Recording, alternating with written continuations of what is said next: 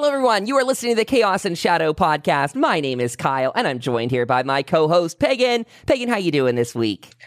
I am doing great. How are you? I am well, thank you. We are joined by recurring guest of the show, Jason Mankey. Jason, thank you so much for coming back. We just had you on a little bit ago to talk about your book, The Horned God of the Witches, and it was such a fun chat. Uh, we did that around Yule, and now you got some new content coming. So, how have you been these last couple uh, weeks, months, whatever it shakes out I, to be? I, I feel like I release a book every two months. So, you know, I'm frequently on podcasts and like a frequent guest because it's like he's got another book.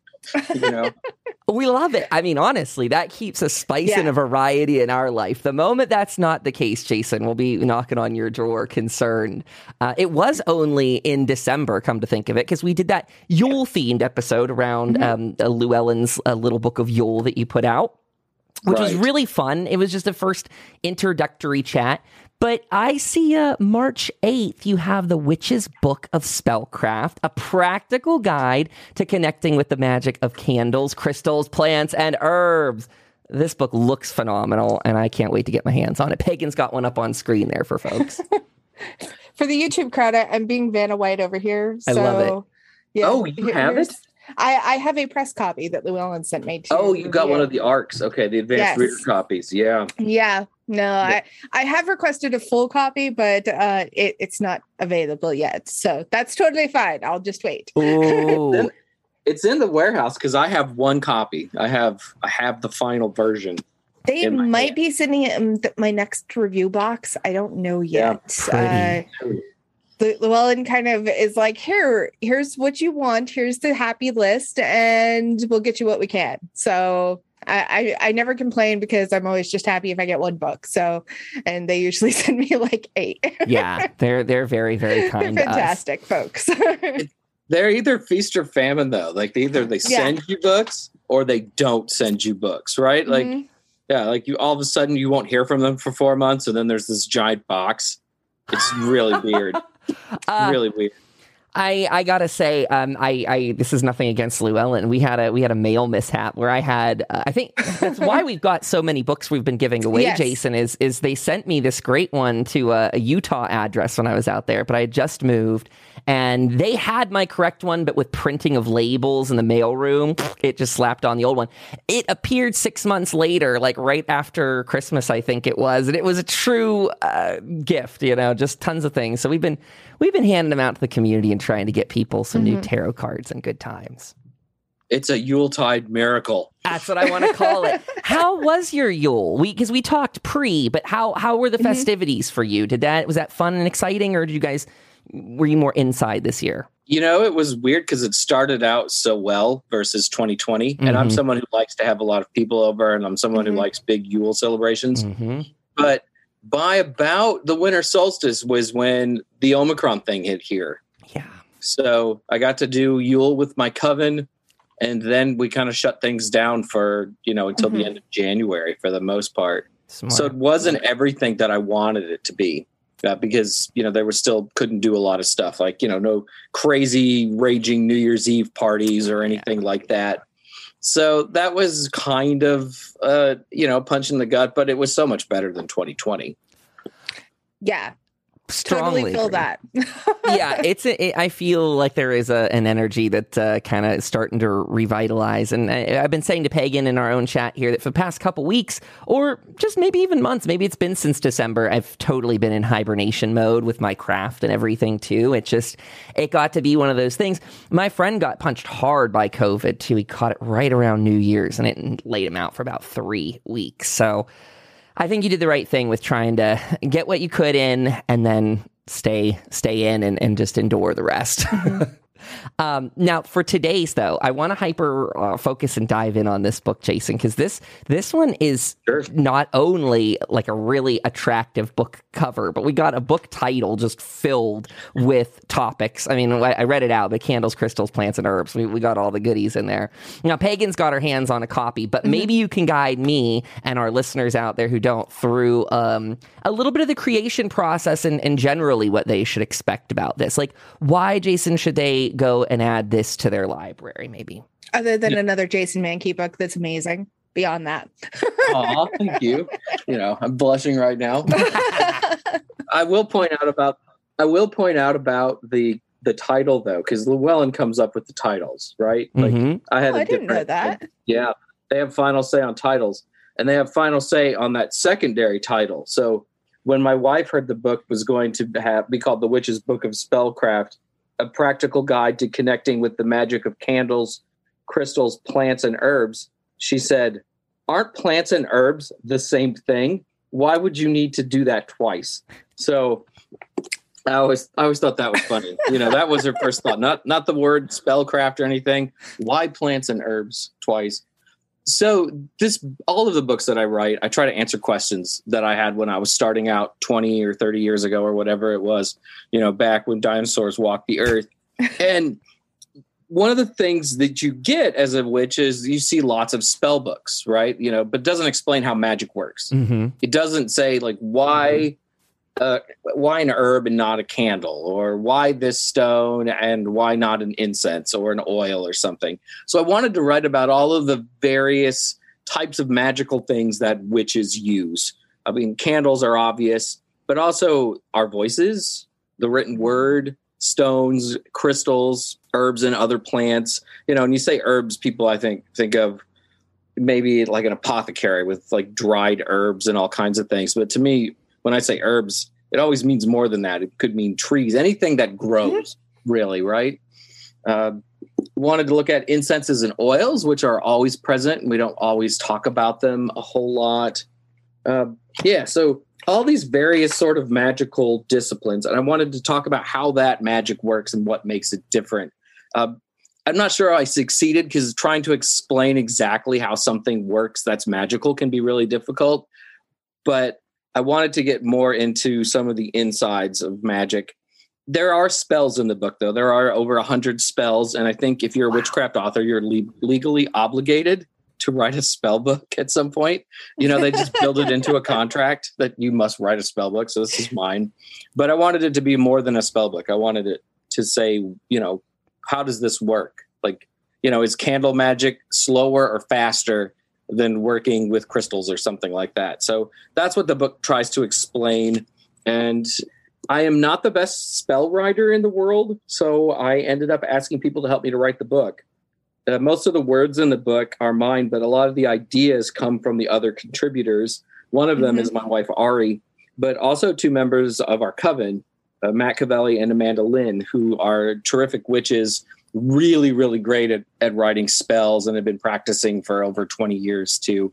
So all four of our different ideas of magic are a part of the book. Wow. I mean, That is awesome. you absolutely answered my question to a T, like masterfully answered that. The, why add that to your collection? I mean, like you said, to explain why you're working with the things in that way. You're right. As someone who myself only recently got into practicing, um, there are very many reference guides, but they don't really set you up for that, Jason. So I'm really excited to see this as if that's your, like you said, your uh, contractually obligated spell book there. I'm super excited to see that you uh, broke a mold with it, it seems. And it's not really contractually obligated. You know, the idea for this book was not in a Llewellyn contract or something. It was just something that came to me in the shower one day. You know, there's easy to think deeply in the shower, the warm Right. water, right? Right? Yeah. I get some of my best ideas in the shower, and then I have to remember them when I get out of the shower. Yeah. This was one of those ones where I ran out of the shower and then sat down where I'm sitting right now, probably still wet without on, and and started like writing it down. Like, you know, I'm going to talk about this and this and this and this, and then the last chapter will take a lot of that and smush it all together in a big way, and we're going to write about this and this. And I realized that I just don't write spells well. And while I was sitting there, I, I sent a message to my friend Matt, who does, and I was like, I'm thinking about doing this project. Would you like to be involved? And he said, Yes, that would be great. And then he was like, I think we need more people involved. I think Ari and Amanda should be involved with us. Mhm. And, you know, so we asked them, and Amanda said yes pretty quickly. And Ari's like, I don't know. I was like, come on, gotta say yes. And and she did eventually. But yeah, shower, not contractually obligated, but it just feels like every witch who writes books writes the spell book at some point, right? Mm-hmm. They have to write their magic book. But I'm really, I'm really happy with how it turned out. Yeah. And I think from the bits that I've read, because I haven't made my way all the way through the book yet, but from the bits that I've read, you've done a really wonderful job of kind of breaking down magic and the properties of magic. And I say properties loosely because it, it the properties encompasses everything. It encompasses uh, the stones and the herbs and et cetera, et cetera, et cetera, sigils and all that good stuff. But you really took a great opportunity to break all that down and kind of give everybody a good starting point. So this is a really great book, like you were saying, that you wish that you had when you started out. This is going to be probably one of the books that is in my top five that I recommend to all new witches or new practitioners because you did such a beautiful job of breaking all that down and showing okay you here's all the stuff you need to know. And then here's some examples of ways that you could practice this if you have no idea what you're doing and you're just starting out. So you did a really great job with that you and all of the other authors. Well there's a ton of stuff in it. And like I, there's sigil magic in the book. You mentioned that. Mm-hmm. and really there's four pages of sigil magic i mean it's not a whole lot because it can't be. This is already a pretty mm-hmm. long book. You can't go into great depth with everything, but it can show you sort of the basics of how to do it, and then it will tell you to read Laura Tempest Zakroff's Sigil Magic book mm-hmm. if that's the type of magic that appeals to you. You know, so it's I hopefully it opens a lot of doors for people, and hopefully it just explains some things if people have had questions about you know what they're doing when they do stuff magically. Absolutely. It's definitely a really cool thing. And I like it, you know, just talking on the sigil thing for a brief moment, um, that you put in there the lazy sigil way to create a lazy sigil, which was really funny. I was like, oh, well, this isn't handy. I could just create one of these little boards and create sigils very easily. But I'm also one of those very artistic people that I'm like, I don't like the way that looks because it looks too boring. So I have to go create something prettier. but it works really nicely for all of us who worked on the book, one of the things that we believe is that magic should be easily available to people. Mm-hmm. And a lot of the books that I read when I was starting out made magic really complicated. Yeah. There's Raymond Buckland's practical candle burning rituals. Those rituals aren't practical. I think every spell includes 10 candles. Right. Right. And if you don't have money for rent, maybe you don't have money for 10 candles. Oh, yeah. yes. so it's not practical. So I wanted, you know, we try to keep everything really easy to do without thousands of ingredients. Also, if you don't have one ingredient, there's probably another ingredient that you can mm-hmm. use mm-hmm. that's, you know, equivalent or close to. And it's fine to do that. One of the things I think people get wrong about spell books is you don't have to do the spell exactly as it's written. The spells work best when you take an idea and then you make it your own right? So yes. we have spells, but we encourage people to play with the spells. And, you know, if you don't want to say words that rhyme all the time, don't, right? Mm-hmm. You know, if you if you don't want to do this part, don't do this part. If that part doesn't make sense to you, don't add it. Add something else. You know, so taking like ownership of your spell work will make your magic better. That's and I think that's huge. also probably one of the best the best ways for you to go about creating your own spells is to kind of start by taking somebody else's spell and in a way making it your own making it more comfortable for your craft and I, I really like that you mentioned that because that that's something that's really powerful too that should be really mentioned in a lot of books but kind of isn't so i'm glad that you talk about that uh, one of the mantras of all of my books is there are no absolutes like you don't have to do everything this way. There is no one witch with all of the truth. You know, there's no one wrong way to be a witch or no one right way to be a witch and to practice these things. Uh, so letting people know that it's okay to experiment and open stuff up is really important to me because sometimes when you read things people do write in absolutes yes right mm-hmm. and Certainly. i've never i've always yeah it always kind of bugs me i read a book the other day and you know, it, one of the early sentences was this is really kind of off topic, but it is a you know absolutes. They wrote witchcraft is not a religion. Okay, that that's fine. Witchcraft certainly doesn't have to be a religion, and for many people it's not, but for some people it is too. And then later in the book, there are four chapters of talking to goddesses. You know, it, it just was strange to me that that was your absolute right? While then talking about worshiping deity, which to me is kind of like religion, right? I mean, yeah. yeah. So always yeah. try really hard to avoid the absolutes. It's it's so good because uh, I mean again coming into it I we read a lot of books by authors um, like Laura Tempest Zakroff, people that do not write in absolutes. In fact, they're the people uh, we always recommend. Weave the Liminal as a great book to get into the craft because it's it's the opposite of absolutes. It's giving you the power, mm-hmm. and I'm so happy every time we hear an author like Jason say that like this is breaking down that older methodology. Like you mentioned, Jason, that that when you got into it, a lot of the older books are very ceremonial magic oriented or um, many types restricting it behind some sort of mysticism paywall. And it makes it the opposite of accessible. So thank you for putting more stuff out there that is like workable and and pl- Pagan you said it very well you can take a spell you can toy with it and make it your own there too so i love that mm-hmm.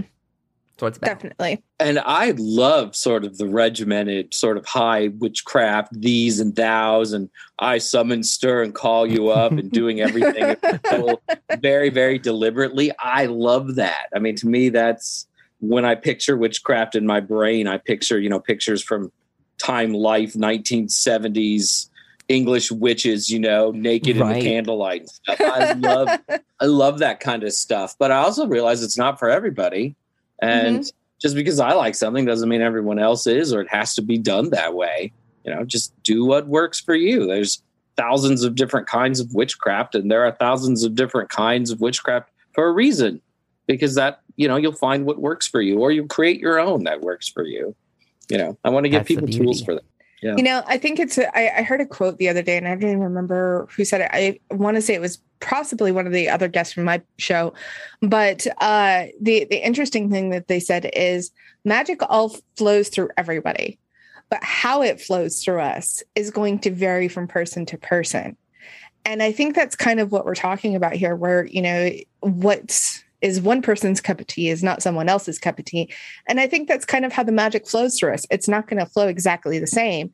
So it's such a really beautiful way to kind of look at that to go, okay, you don't have to do it this way because it doesn't flow through you that way. And that's okay. That is okay. When I got my notes back from the editor for this book, you know, there's you go through a couple of different processes with Llewellyn, but the last set of notes is like kind of the final edit and it was like you contradict yourself here. Like you know on page this you say not to do that and here you are doing it. And i was like there are four different voices in this book. And as it says in the beginning sometimes things are going to be contradictory in the book because we don't all process magic the same way. I, I think they came up with candle magic you know usually if you anoint a candle with oil or something they'll tell you to start at the bottom and work to the top right? Because mm-hmm. that represents growth and abundance. And matt wrote a spell where he was trying to get rid of people. And it's like you know you sit down with the candle and you know you start at the bottom and then you push forward right? Because you're pushing that person away from you. And in that sort of sense it, it you know made perfect sense mm-hmm. right? Because you could visualize seeing you pushing the person away while you're preparing the candle. And at the same time, if you are doing an abundance spell and you work the, up the candle, you can see in your mind's eye why that would work, though mm-hmm. they are contradictory, right? Because you're doing this motion for two different things. But magic's like that. It's not always as exact as we want it to be. Again, there are no absolute rules. You know, as long as it makes sense to you and in the context of what you're doing, that's important when we were putting together the list of of stones and crystals to talk about in the book, you know, we included pyrite. And I think of pyrite, I think, wow, that's something that's confusing because people think it's gold and it's really not. Right. right. So if I want to befuddle somebody, maybe I would use pyrite. And Matt and Amanda were like, no, not everyone can afford a gold bar, Jason. So people use it for money spells, for, for prosperity. And I was like, that makes sense. But I think what I wrote makes sense. So I include both of them in the book because mm-hmm. if you mm-hmm. think like me, pyrite would prob you could probably use it in a magical sense to confuse somebody. And if you think like they do, then you could use it to attract abundance or wealth into your life. You know, that's a very kind of fun way to really think about it. You know, it, perhaps you're kind of in a situation where you need to figure out how to get some energies that are not very favorable around you, away from you, and you use the pyrite to kind of confuse them away. But you also want to attract goodness and abundance into your life, and you can also use it for that at the same time, which is really a fun way to think about it. You know, one of the things we wanted to do while we were writing the book and we were looking at all the different herbs and stones and stuff, and you know, every book has long lists of that stuff, and ours are long, but hopefully they're not too long. Uh, we didn't want to look at other people's books, right? I didn't want to look at Scott Cunningham and just repeat what Scott Cunningham wrote in all of his encyclopedias back in the 80s and 90s. You know, while I was putting the book together, Ari's really good with stones and crystals. That's her thing. So we sat, had a I had a cider, she had a gin and tonic, and I said, "Tell me about stones." And we listed a bunch of stones, and I said, "What do you think that it does? Like, what is what is that energy for you?" Right? No mm-hmm. looking at books. Just these are your experiences. What does it do for you? You know, and I'm going to write it that way. This is what Ari says these do. You, your interpretations may differ. And that's how we did the book. We did the same thing with oils with Amanda, and I did the same thing with herbs with Matt. You know, we just talked about how these things work for us instead of consulting 95 different things. That is really awesome. Mm-hmm. Really awesome. I love that. Yeah. So I, am sure someone will tell me I'm, that we're wrong. Like they'll look it up, like that's not what Scott Cunningham's book says. So obviously, these people don't know what they're talking about and are wrong. So I'm looking forward to those one star reviews on Amazon. Uh, two weeks. Called it's going to be great. That the, I'm sorry to say, yeah, that is such a good bet. That is such a smart bet, Jason. You're gonna get that. But the thing is, uh, I mean, we can't always just regurgitate the same thing forever and always. I mean, mm-hmm. Pagan and I have had this conversation that um, that that coming into witchcraft, there's certainly things that overlap all over the place. Like you mentioned, you're including um, some sigil witchcraft stuff in there, but Laura's book is obviously, like you're saying, you direct people as as a detailed guide. Things are going to overlap, but there's also variation. I mean, we already have cultural differences on these things just based on regions of the world. So absolutes get very muddy very quickly. I'm Mm-hmm. Mm. Maybe we need to do a candle so less of those reviews stick. Push some of that away. Maybe maybe magic is kind of like music, right? I mean, some people like mm-hmm. certain kinds of things. Mm-hmm. You know, during the Super Bowl, I watched everyone over 60 on Facebook just horrified that there was rap music playing. This isn't even music, they said, you know, and I was like, I'm Gen X. This is Snoop Dogg and Dr. Dre. Right? This is awesome. right. Totally down. You know, it's this is college party music right there. You know, long history with that stuff. But you know, ma- like how we interpret different magical things is like music. It's subjective, right? Like this is a good song. This is not a good song. This is for uh, money magic. No, this is for you know protection magic. You know, it mm-hmm. those energies are going to interact with us differently, right? Because we're all unique. And I think that also goes back to even, you know, if you wanted to base that in science, you could as well, because the different frequencies that come through in music affect our brains differently and light up different areas in the brains. So if you wanted to incorporate, like, for instance, music or magic or something that really resonates with you, if you were able to track that, you know, through MRI or, you know, um, EKG or EEG or whatever it's mm-hmm. called, um, then your brain would actually light up differently through all the stuff that resonates with you essentially because your brain's like, oh, I like this. So light up pretty. I don't like this. Let's not light up. And so I think that that's a really kind of fun way to look at it as well. And it's also like somebody like me, I really can find music that resonates on a magical level with me um, that almost can become its spell in itself or its own form of divination in itself. And it, there's just something about it that you can't explain. And it kind of goes into that whole thing with magic that it's like some days I can't explain how the magic works. I just know it does. And I can't explain why the music works. I just know it does. And I think that that's a really kind of fun way to look at it as well. I was just thinking of like how things we react to things differently. Hematite is like a really good example of a stone that people react to differently. You know, some people when they grab hematite, they pull energy from it. Like Ari mm-hmm. picks it up makes her feel like she's got lots of power and energy and strength. You know, she wears it as jewelry because she can draw from it during a bad day at work. And then there are other people when they touch hematite, they feel as if their energy is being depleted. Like they're not getting anything from the hematite. It's just anything that they have is going into the hematite. So again, you know, it's just how we interact with these energies is different because our bodies and our way of interpreting things is always different. That's so cool. I love it. Wow. Like the science nerd in me just kind of geeks out hearing that kind of stuff. I'd love to find a way to like map that in science, but I don't even know if somebody ever has. And if they did, I need to find the study because I need to read about it.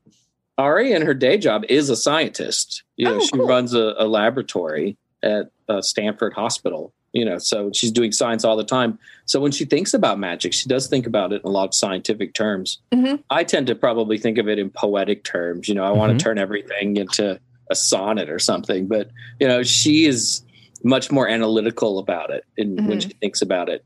That's that's, that's fun too because it's different approaches. That's something I, I love and can gravitate towards. I won't say I'm the biggest science guy, but I am the techie man. And, and that's where Pagan and I come together is I, I usually bring the gadgets that run on batteries or electricity and Pagan brings the herbs to the table. And the beauty is that we've met and shared and mingled and, you know, found our medium a ground in between. Mm-hmm. But that's I, just something I want to shout out that I love hearing that people in science whatever that broad strokes means, I'm glad that those people are also embracing magic because that's, I think, something um, at a surface level, maybe a cultural level, we're told there's, you know, those two cannot overlap. Like scientists can't have religion or mm-hmm. anything, mm-hmm. but that's not true. Uh, not true from my opinion. I think it also greatly limits the conversation if we're to say that you can't pursue uh, science and God or something in between. Like, hmm, not the way the life tends to work. I don't think.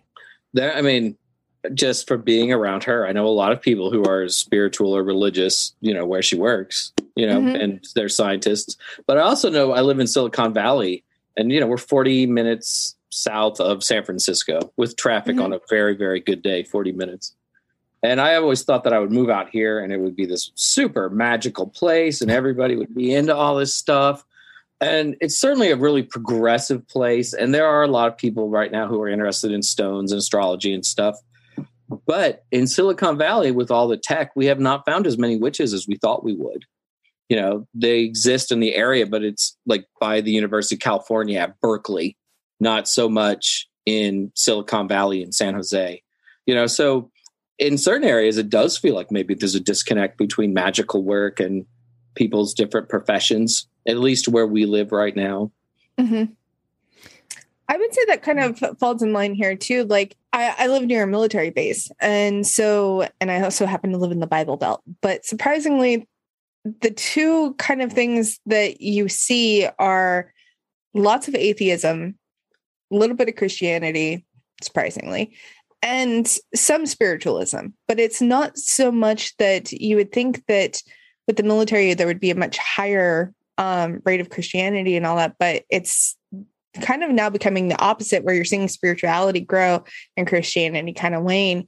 Um, but it's very interesting to kind of see how the fields are different but yet people are still trying to find some way to connect to that spiritualism in their own way. And it may not look like a traditional form of witchcraft or religion or anything like that but it's very interesting. Yeah i mean for some people it just might be a hike in the woods or something right? Which mm-hmm many witches certainly could understand having a spiritual experience there but maybe people aren't attaching sort of the idea that oh the wilderness is the goddess or pan or something like that right? They're just in awe of what is around them. And yeah so many different ways to look at the world. Definitely so. Gosh i'm so glad we've been able to like have a, a, cool conversation about people stepping into their own like sort of magic in this way and you guys taking ownership with it with a book and just referring to kind of a I love the collective voices that are going to be in there. Um, can we talk for a little bit maybe about we Jason you even set this up the herbs and plants in the title but then it came up a couple seconds later when we were actually talking you said um, that you when you say apothecary for example or herbs that maybe those two channel one and the same but then you mentioned how there's living uh, plants out there. So there is a little bit of a divide, maybe. I, I, I hear what you mean with that title in general, but I can also maybe see this getting back into nature thing. And where I'm going about this is we're getting a lot of accessibility to witchcraft, which is cool. But I at the same time, I see a lot of prepackaged stuff, which is great. That gets people started.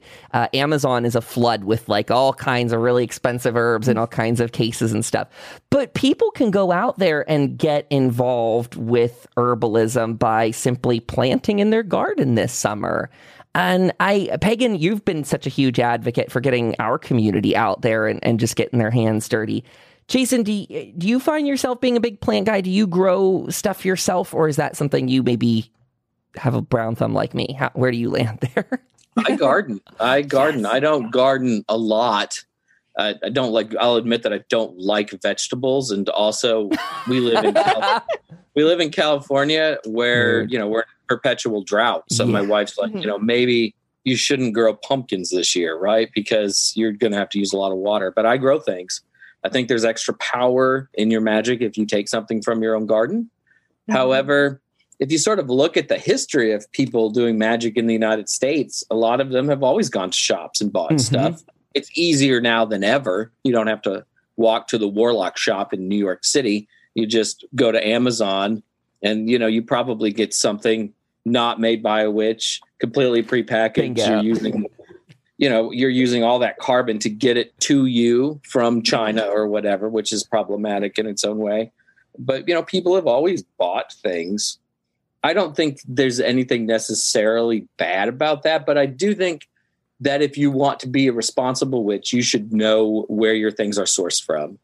I yes, think that, that. because the things you're using are going to soak up the energies of where they were manufactured or what's going on with them you know you should be aware of that. If it's a way if you're using an herb that was grown in a sustainable way that was grown in a place where people care for the land and are good stewards of it it's probably going to serve your magical interests that much better if mm-hmm. you use something that was you know grown 8,000 miles away with no care and respect for the earth and the people who harvest it were treated as you know like complete crap or something, right? You know, living on five cents an hour or something, that is going to also kind of be soaked up into what you're using. So we have to be responsible as consumers when we do buy something that's pre-made. You know, I went to a local shop the other day where they make all their incense and oil by hand using recipes that are a couple of decades old and stuff. And, you know, it just feels better, just mm-hmm. smells better. Yes. Um, yeah, I bought one of the oils. I just keep rubbing it on myself because it just smells so good. And you can feel the energy that was used in the creation of it, right? Because mm-hmm. these are people that I have seen with my own eyes who are doing this work. And Absolutely. used with that. Oh. And, you know, which is much better than the cheap oil that you get at the weird bookstore down the street, you know, that was made in China and, you know, shipped over here. Yes. That- I, I would say that that's very accurate too. And I have found in, in, my own kind of personal craft, um, especially last year, because last year I was like, you know what, I'm going to go all out with my garden. For the first time, I'm going to go all out and see what I end up with. And the more I really kind of connected my magic to my garden, the better my garden did, and the better my magic did. It kind of was this full circle kind of thing. And it was such an, a wonderful experience being able to go out and say, okay, I need basil for this spell and I need some sage for this and I want to grab some lavender for that and go outside and literally just be like, okay, just snip, snip, snip, done. And there you go. And it was so much better and all of my stuff seemed to like all my spells that I used them in seemed to work better. So mm-hmm. I completely totally feel what you're saying that if I have to buy something it, it almost feels like there's a disconnect between me and whatever I've bought. Um, now, obviously, some things I have to buy, but other things, you know, if I can grow it, I'm definitely going to try to grow it. Um, now that I've kind of found that it's not as difficult as I once made it out to be. And you know, let's say you can't really grow an herb garden, but look around and see what's there. I mean, you can use mm-hmm. pine cones for magic. Yeah. Our house has a lemon tree. You know, it can do a lot of different things with lemons it, it does it does its thing. I don't have to tend the lemon tree at all. There's always a hundred lemons on it, you know, and lemons are great for making magic. Mm-hmm. All that stuff, all that stuff's there if you just get out a little bit. Acorns are fun. You can find those in places. You know, you can find a public park, you can find a flower or a leaf. There's all magic in that kind of stuff. It doesn't always have to be the things that we think it has to be, right? Because you know, mm-hmm. something like lavender comes up, mugwort, you know, mm-hmm. things that are kind of exotic sounding, but pine cones are useful too. They're just not as exotic, right? They aren't. And the cool thing is, like, if you're in a place where you can go hiking and stuff like that, and you're allowed to kind of forage a little bit, if you are able to go and look at kind of the local stuff around you and learn your own local vegetation, you might find that some of the stuff you're looking for, like, there's such thing as, um, oh gosh, the name escapes me. I literally just had it. Sorry, guys. Uh, but you know, something like yarrow, for instance, mm-hmm. yarrow grows wild in Tennessee. And yep. so, I'd like for me, I was like, oh, I'll just buy it and grow it. And my sister in law's like, you realize there's some in the woods, right? And I was like, mm. no, I didn't. I do now, uh, but mine's prettier because it's purple. But you know, uh, it's one of those things that I'm like, I still want to grow it, but I want to grow it in a pot because I realize now it's a weed. Um, but yeah, if you're unable to grow things, yeah, definitely go out and see if you can forage it yourself. Uh, you'll find that you'll probably have a much better connection to it because it's local. and sure you bring up something good though. A lot of herbs that we think are great are really weeds in some mm-hmm. sense, right? And they're yes. not supposed to be there and will spread like wildfire through your neighborhood. I love mm-hmm. mint. You know, oh, I like the yes. smell of mint. I I think you can do cool magical things with mint, but I'm not going to grow mint in my garden because mint travels quickly Yes. And I'm not sure that my neighbors want, you know, our neighborhood to smell like candy canes, you know, so. so I personally wouldn't mind. Like if I was your neighbor, I wouldn't mind. But yeah. I love mint. That's why I put my mint in the pots because otherwise it will take over. Absolutely um, right. The, my pineapple sage almost tried to do that this year as well, and it was in a pot. And uh, but it's also part of the mint family. So, but yeah, that that's definitely something that if you're going to be going out and foraging or if you're going to be growing look at what mm, spreads easily before you plant it in the ground plant it in a pot otherwise and you can use non-traditional things for magic too like i love mm-hmm. sunflowers that's what i grow the most of oh yes they're really not useful in a lot of ways right i mean you can eat sunflowers and mm-hmm. sometimes mm-hmm. we have eaten sunflowers at our house mm-hmm. but i've grown so many now that they've all just become hybrid right they're not like those pure breeds that you see like at a sunflower garden or something. Uh, so they're all kind of a mess, and the seeds are the small black ones, mm-hmm. which are usually used for sunflower oil, not for eating. But I harvest the seeds and use them for magic, and maybe my uses for them are not traditional, but there's something that I have. There's something that I feel a real connection with. There's a real strength there and power there, mostly because I threw all of those seeds into the ground, or they're the you know the children of the seeds that I threw into mm-hmm. the ground. Yeah, I mean, so if it's growing, put it to use. You know, definitely. Yeah. I think I'm going to use that a lot more this summer. I just get into, you know, wild crafting, go out there and, and gather more. I did a little bit of that when I was in Utah, much less green space to, you know, harvest from. But we we had some little rose hips that would grow out there. I would collect uh, some pine cones and such. And I, I brought them with me in my move too. They still like have a little space of their own together. So I have, um, I think it's a little glass jar full of it, a little bit of Utah here in Pennsylvania. And you're right, that's a, a kind of a magic in its own. And I, uh, I guess if I were thinking about it, it might have grabbed more on the way, but I uh, could have got some things crossing those state lines that might have been interesting. Definitely so. I I love that um, gardening is kind of my my nerd out thing that I could talk hours and hours and hours about. Uh, but definitely, um, I love that you grow sunflowers and all that because that's one of the things my daughter asked to grow this year um, that we've never grown before. And the the cool thing about it is I told her, I said, here's the seed website. Go and pick which sunflowers you want. She picked um like the the pretty sunflowers. They're little. Um, they're the chocolate sunflowers. And she also picked the uh, purple Hopi dye sunflowers. The, the seeds have this like purple hue to them and you actually use them to create dye instead of actually eating you can eat them hmm. but um primarily if you were going to eat them you'd actually like grind them up into a powder and use them for like a um almost like a flour so uh, we're excited about growing all that this year. I always like to grow the 14 feet tall, you know, 14 feet tall yeah. sunflowers, just because I find that fascinating because it's the only plant that we grow really as humans mm-hmm. that gets that big that fast. I mean, it's 90 days, right? And from birth to death for a lot of sunflowers. And all of a sudden, you've got something that's 12 feet tall. The head on the sunflower, you know, is a foot across. I mean, that's that's incredible to me. It's amazing. Uh, one of my favorite sunflowers ever, and I had a favorite sunflower. Lived like an extra two months longer than it should have, and grew up in a gaggle of pumpkin vines. It was the only sunflower that grew there. Oh wow! And ended up just being like super tall. You know, I was so sad when it you know finally died. Yeah. Did your pumpkins vine up it? Yes, I had pumpkins vine up it, and I also had oh, pumpkins. That's so cool. Vine into the lemon tree that's near was near there. Oh wow! So they'll they'll they'll take over anything. Those pumpkins. we opted not to grow pumpkins this year. We're going to grow watermelons and see how we do with those. But I would, I'd like to grow some sugar pumpkins. But my husband's like, we wouldn't use them all. Why do you want to grow them? And I'm like, because I'm a witch and I want to grow the pumpkins. That's why.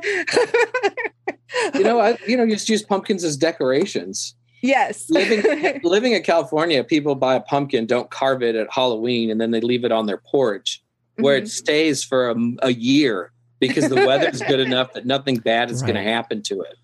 Yeah, it's it's really different from Michigan. You know, like if you when you did that and it's cold, and mm-hmm. your pumpkin is going to be dead by Thanksgiving, pretty much no matter what you do. Yeah, here, you know, they're just it's all the time. Oh, that's pretty fun. I like that. But you know, you talk about we grow you talk about growing things, but we also have always bought a lot of things. Mm-hmm. I mean, most people don't make their own incenses people might make their own oil blends and you can use things like an olive oil as a base and make some really interesting oils using other things infusing mm-hmm. those oils with stuff. But i mean we have a long history of buying stuff. Um, you know again magic i think should be accessible. There's just again just be careful of how you buy it. And some things that we buy and have always bought are always going to come from thousands of miles away like certain mm-hmm. stones and stuff right? I mean yeah you probably don't have a tourmaline mine in your backyard. Right.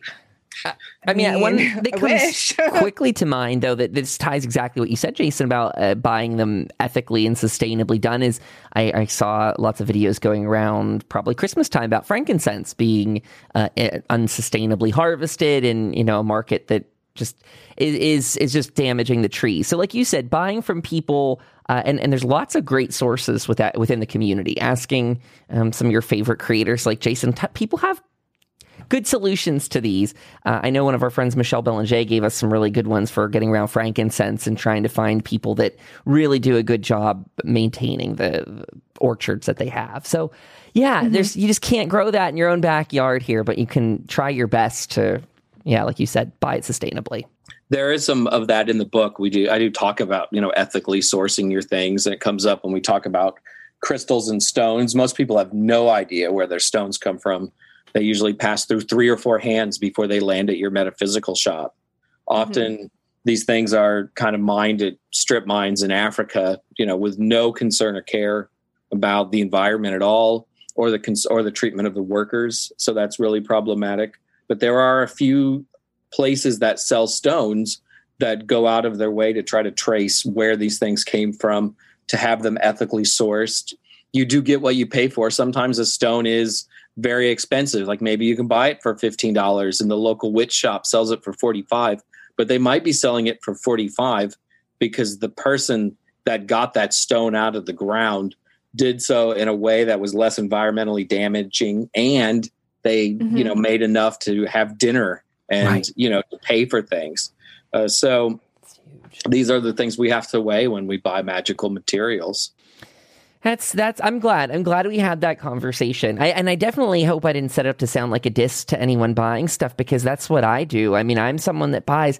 Um, I think what's really interesting as of late is how accessible the information is becoming. How many of those stories are coming out of of buying sustainably, buying ethically, and and showing what the damage is if you do not. Seeing um, a lot of that pass through the community is, is really good to raise awareness. Mm-hmm. So I'm I'm I'm happy that you put that in the book too. Like that's just a very positive sign for just where, what at least this community can do for the world. Yes. Absolutely. And sometimes if you read about something like being endangered or whatever, sometimes it's not true. You know, you mm-hmm. have to do research too. Just because there's a meme that says something mm-hmm. doesn't mean it's necessarily accurate. Uh, we do not. I don't use white sage. I've never really used white sage. That's always been a hot button topic. But there's a lot of things that right now that say that it's endangered. It's not endangered. Mm-hmm. Um, that that's that's just the flat out truth. However, it's often harvested in a very poor way. And if you do choose to white to use white sage, you can usually buy it from sources where it comes directly from Native Americans who are yes. harvesting it in an ethical way for you to buy. You know, so like the eight dollar two pound bag on Amazon is probably not good if no. you use white sage, but perhaps the you know eight dollar two ounces or whatever is good because it's coming from that much better source. The funny thing is too, like um when the whole you know white sage thing happened, I had actually gotten a five pound bag from a friend who was indigenous. I still have majority of that five pound bag, but I was like, you know what? I want to see what it would take for me to actually grow green sage this next year. And so this, you know, last summer I, I grew five pots of green sage. I harvested so much green sage. I cannot use it all. I'm stocked for sage for probably in the next 20 years. Uh, so if you're somebody who uses a lot of sage in your practice, look into growing it. It grows really easily. It does not take a whole lot of effort. It's very hard to kind of kill because I tried to kill at least two of my plants because they were producing so much. And they actually survived the winter. They have new growth on them and it's February. So, you know, sage will definitely do its thing if you We're going to have a sage party at Pagan's house. That's what I'm you hearing. definitely could. we definitely could. Oh my gosh, I love this chat. We're we're coming to the the end of the hour though, so I want to kind of get us ready to wind down. Jason, I want to give you some time to talk about um, your just various places online that people can find you. I know I'm following you over on Twitter and Instagram, but but what's what's up? Mm-hmm. What's going on in in the social spaces? What should people be looking for for you on platforms? They should be looking at me as an exhausted social media creator. I did not know that when I was going to be a witchcraft writer, I was going to have to do all that. Right? so, uh, but yeah, I mean, I'm on all the major platforms. I'm on Instagram, and uh, I think Instagram is probably the best place, you know, because it just mm-hmm. feels more witchy. Twitter's very clinical. I'm on Twitter too. Yes. Uh, Facebook. I'm of an age where you know I have a large Facebook following because that was the one that I started first. I have I do TikTok videos every great once in a while. And there's also Jason's $2 Patreon where I offer rituals and other weird things and funny slideshows and me reading my books out loud that have not been turned into audiobooks and. So that's that's always fun. Now that absolutely sounds like a real uh, a yes winner up there on the Patreon. That's I'm always telling Pagan like we just in general there's there's not enough audiobooks for, for the way my brain works. I know they're very hard to get going and everything. So um, anytime someone's reading their own book, love it, Jason. That's super super yeah. cool. We will make sure to have links to all of that. By the way, sorry. It's mm-hmm. really frustrating audiobooks as a witch writer because it's all out of our hands. And Llewellyn basically just kind of con- like lets somebody else decide. Like if Audible wants to do your book, you get some money, and then Audible does the book. You don't have much say over the person reading it, and really? m- most assuredly, it's usually not going to be you. Yeah. Which I think is really a shame because there are so many witch writers who also do great presentations, right? And mm-hmm. they know the cadence of their own voice. So the Horned God of the Witches got turned into an audiobook and I tried to listen to it. And the guy who reads it does a nice enough job, but he doesn't talk like I do. So he mm-hmm. doesn't right. pause where I would pause or emphasize a word that I would emphasize. And it's just really alien and weird. And it would have, I think people probably would have had more fun with the audiobook if they had gotten, you know, my sense of humor while writing it because sometimes mm-hmm. I write things that I think are funny, but they have to be read in the cadence that I would have chosen. Right. So so reading my own books is fun and they often comes with extra stories like so I wrote that we do this in my ritual in my coven, but we really don't. you know, I adapted it. It's close, but I probably shouldn't give you my whole real ritual, you know, and kind of lay the truth out you know extra dumb stories and things. Yeah so it's it's that's fun. I like that. That's the that value cool. added right there jason. That's why people should go subscribe. Go get signed up on the patreon. You get those little extra stories along with the book. So mm-hmm. make sure to go support. And jason you have a huge archive of of books i mean up there. Just like do you want to um kind of rattle off some of the other ones because we've talked to you about the Horned God of the Witches. We've talked about your upcoming. We've talked about uh, Yule, but we've. I, I, was going through just the catalog today. Uh, your book about like the witches' altar tools and everything. That's something we've mm-hmm. not discussed before. Is that uh, that's something that people should totally check out? And I'm thinking, buy what what would you have to say about that series? You know, I've written this. This witches' book of spellcraft is technically my eighth book, or seventh or eighth, eight and a half, or seventh and a half, because you know I've co-written some books. Mm-hmm. mm-hmm. But uh, you know, I started writing books because Llewellyn asked me to, and I wrote the Witches Athame, which is a part of their Witches Tool series. That book didn't do particularly well because I don't think that many people care about Athames. However, they let me continue to write books, and I wrote the Witches Book of Shadows, all about books of shadows. And that book has been really successful. And then there's the Witch's Altar, which I co-wrote with Laura Tempest Zakroff, who's mm-hmm. great. I think we've invoked her name eight times during this hour. now that's contractually obligated. Though. We love it. We have, we must. We must. She's worth invoking that often. Yes. But then after, but, but then after that, I kind of got away from the toolbooks and I got to write what I really wanted to write. My fourth book was Transformative Witchcraft: The Greater Mysteries, and I wanted to write about things that are usually done in a coven setting that are very poorly explained or glossed over in other books one of those big ones is the cone of power. If you've ever read something mm-hmm. like The Witch's Bible by Janet and Stuart Farrar, it just says build the cone of power. It yeah. doesn't, it never tells you what the cone of power is or how to build the cone of power or what the point of the cone of power is. There's a few points in that book that I, I have issue with, and that was one of them. yeah. So I wanted to write a book kind of explaining some of those things. So it talks about the cone of power and initiations and elevations dedications, that sort of thing. Also, drawing down the moon. And then something that's really important to me is the Great Rite, which, if you read a lot of 70s and 80s witchcraft books, it's like this is only for straight people to have babies. You know, that's sort of how it comes across. And I think that's gross and limiting and not really what the Great Rite is about at all. So, mm-hmm. the I'm really, really proud of that book and so that's it's about that. And then there's the witch's wheel of the year which is my ritual book. I love writing ritual. I think it's one of the things that i do better. And i love the sabbats i love holidays. So i wanted to write a book that had three different kind of rituals for every sabbat a ritual for solitaries a ritual for covens and then a ritual for large groups. I think a lot of witch books with rituals have really crappy rituals. And mm-hmm. i will say that and not apologize for it because they're bad. I mean it's like and now for your ritual, hang the token on the tree. The ritual is complete. You know, I mean, there's just no meat on the bones uh, for the ritual. So I wanted to put together a Sabbath book with meat on the bones or tofu on the bones for every, you know, every kind of ritual style. Mm-hmm. Give hints for doing ritual and then talk honestly about the history of some of our Sabbats. I mean, we have Ostara coming up. We just got through Imbolc. A star is not an ancient Sabbat. There's no 2,000 year old Ostara celebrations. It's nominally a, a, new holiday that we kind of created mm-hmm. in the 50s, 60s, and 70s.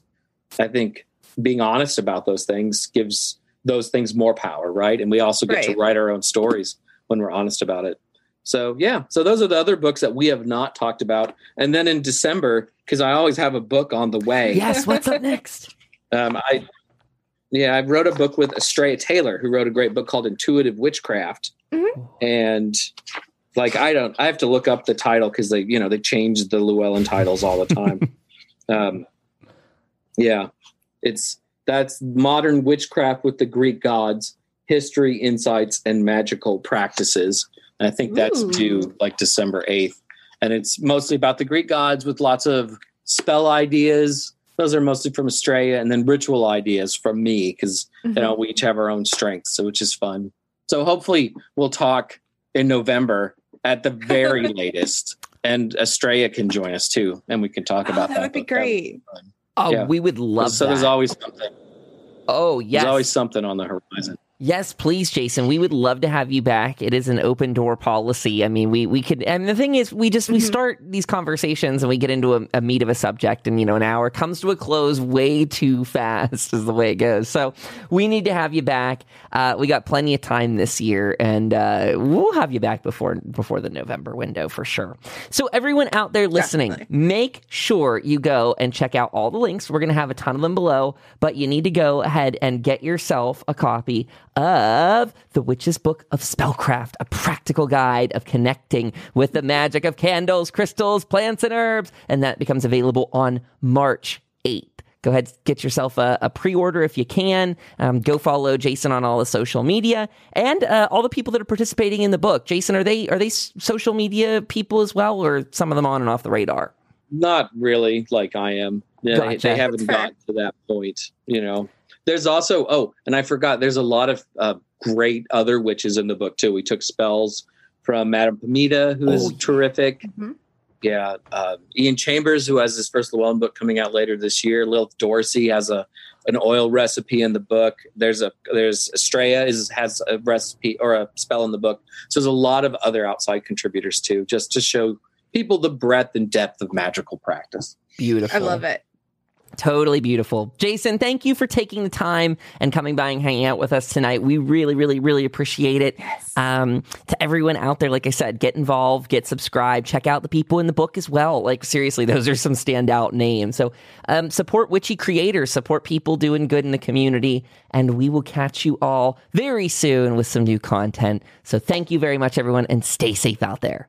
Bye bye. Bye bye.